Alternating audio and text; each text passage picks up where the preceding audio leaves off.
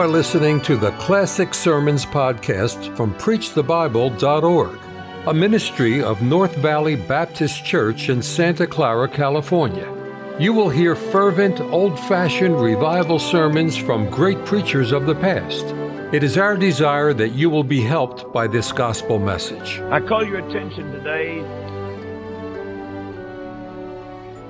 to the passage found over in 2 Kings. There was a busy young man, and he was off at school getting his training. And like Bob Jones, they had healthy growing pains. Always building, just building.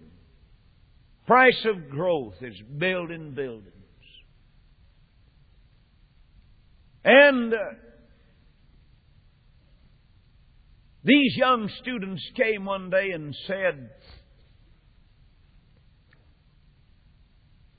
We want to build a building. And the preacher, who evidently was the leader, said, Well, go ahead and help yourself. And in this uh, sixth chapter of the book of Second Kings,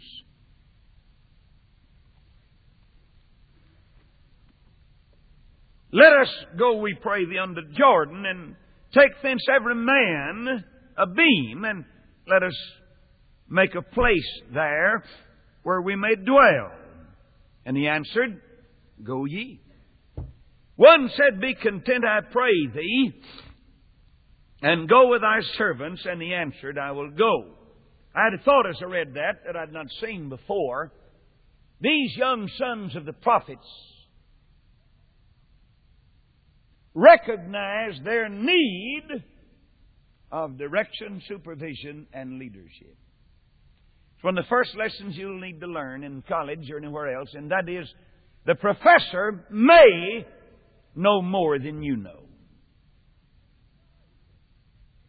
And if he does, you better let him do the teaching and you do the listening. One of the advantages that I had when I went to Baylor University with my little milk cow that paid my way through college, that is my boarding room, I didn't have enough sense to ask a sensible question. Therefore, I kept quiet. But I was better off than the smart alecks that asked so many foolish questions. It's all right to be smart, but when you turn out to be a smart aleck, you're no good.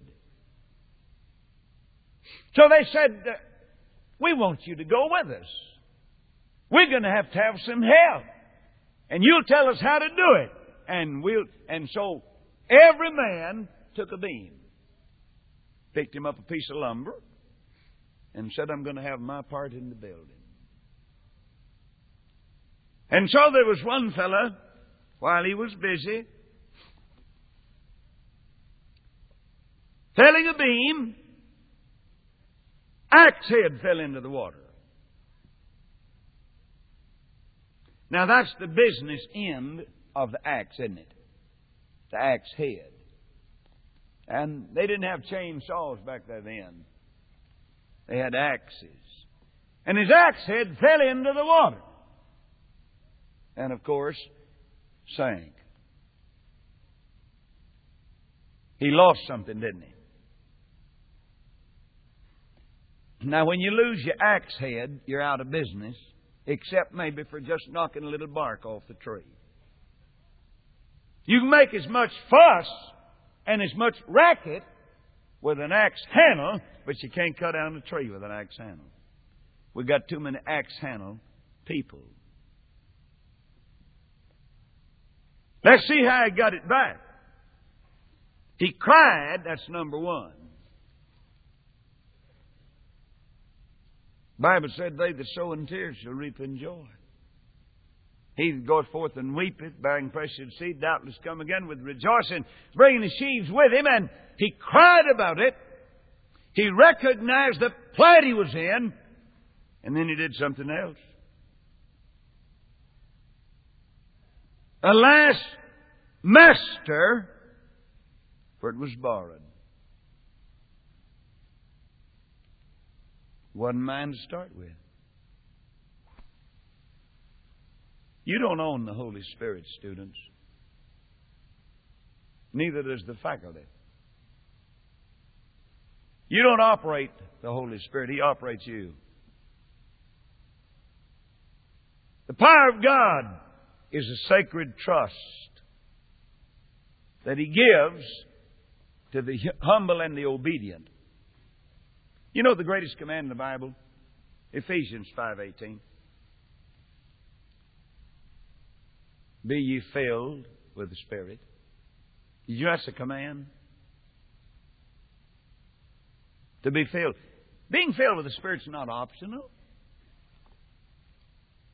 God's got a right to fill everything He possesses, and when He possesses you, He wants to fill you. You'd say, I'm afraid of what I'd act like if I got full of the Holy Spirit. Well, I can say to you, fears in a second, you'd act like Jesus. That's what makes people act like Jesus, is to have His Spirit. They'll love like Jesus. They'll give like Jesus. They'll witness like Jesus. And they'll act like Jesus when you have the Spirit of Christ. The Bible said, if any man have not the Spirit of Christ, he's none of his. God didn't save you to keep you out of trouble. Fact is, I've been in more trouble over this book right here. That book right there, the King James Version, has gotten me in more trouble than any book I ever read. But it's gotten me out of more trouble and the most serious trouble. I was lost, but being born again, not of corruptible seed, but of incorruptible by the Word of God, so I got saved through the Word of God.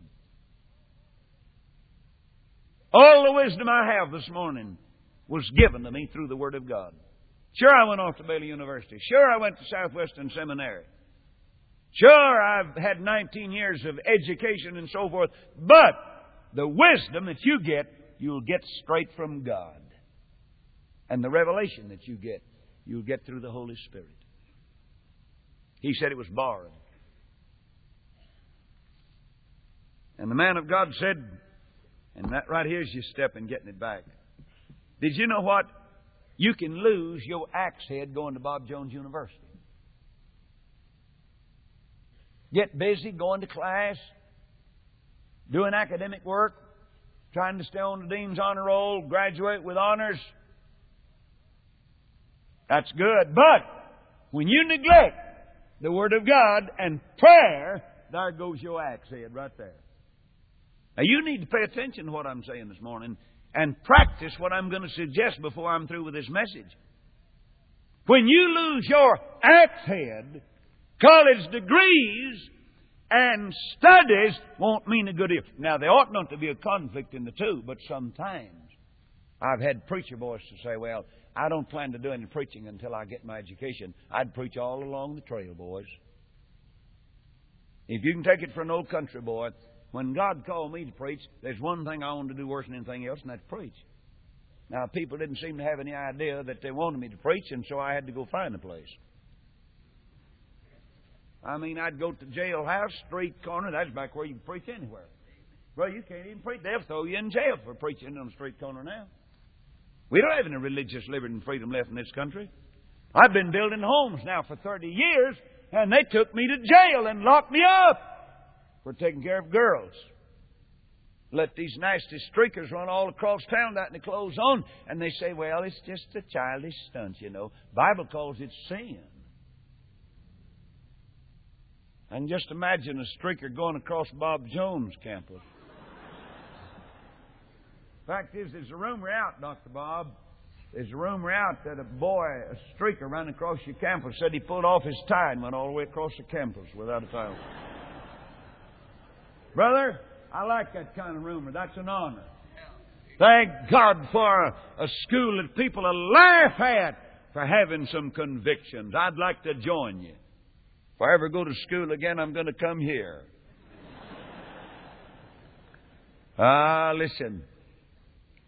I, there's no, listen, without conviction, you're in the same shape a body is without a bone. He said, I've lost my axe head. He said, All right, do you want it back? He said, Of course I want it back. We're building a church house. He said, Where did it fall? That's it. Come on. You got to find out where you lost it at. Huh? Where it fell it. That's what he's talking about. Where it fell it. Well, he said, I don't know. I guess somewhere over there. Oh, no. Where did it fall? You know, you got to pinpoint your sin. You ever thought about that?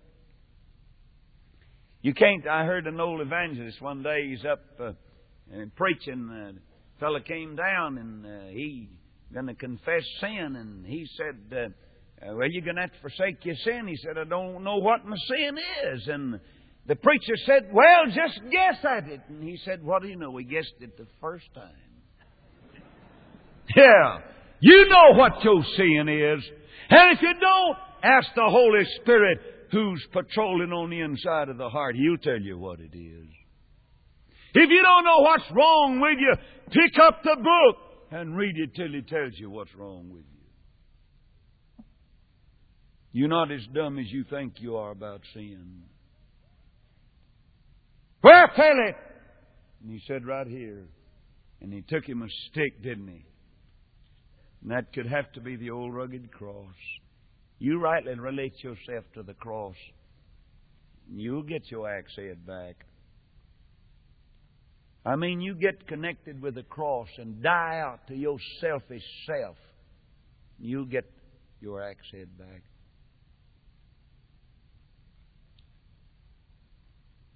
And the iron, what? Did swim. And he picked up, and the iron stuck, and the axe head stuck to the stick, and he picked it up, and he went back to work again. You know that's a miracle, don't you? Iron don't swim unless the power of God gets a hold of it. Ah, listen, it took a miracle mixed with tears, and a man of God to make him tell him where he lost it.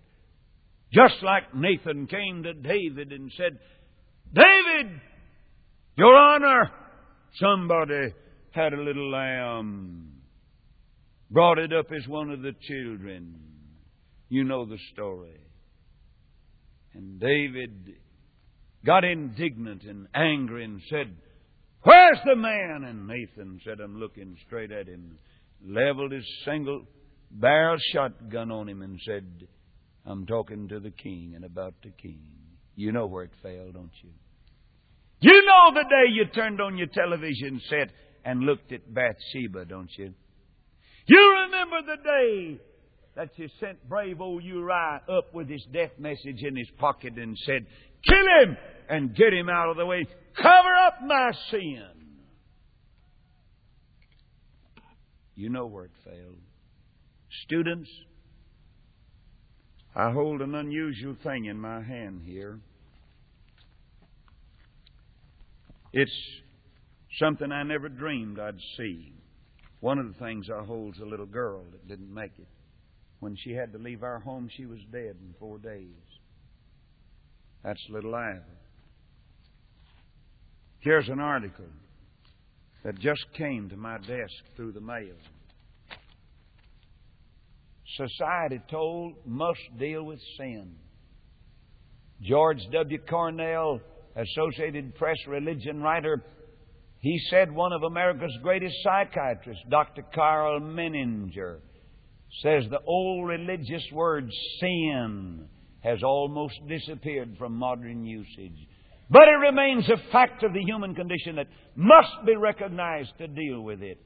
He says the realities of personal guilt and sin have been glossed over as only symptoms of emotional illness or environmental conditioning for which the individual isn't considered responsible. But he adds, there is sin which cannot be subsumed under verbal artifacts such as disease, delinquency, deviancy. There is immorality. There is unethical behavior. There is wrongdoing. He calls for a reaffirmation of the concept of sin and of personal responsibility for it. It's an unusual article, Dr. Jones. Yonder, some girls, society called them sick, and they took them to all their doctors, and they were dying in sin. We got them to the one doctor, the great physician, he healed every one of them. Saved them by His grace. Brother, we got to recognize the melody and then head for the Master that can do something about it. Have you lost your axe head this morning? Wouldn't you like your axe head firmly put on that old axe handle and chop down some wood for God in your generation? Let the Lord use you. Thank you for listening to the Classic Sermons podcast from PreachTheBible.org, a ministry of North Valley Baptist Church in Santa Clara, California. To listen to many more powerful sermons, visit our website, PreachTheBible.org.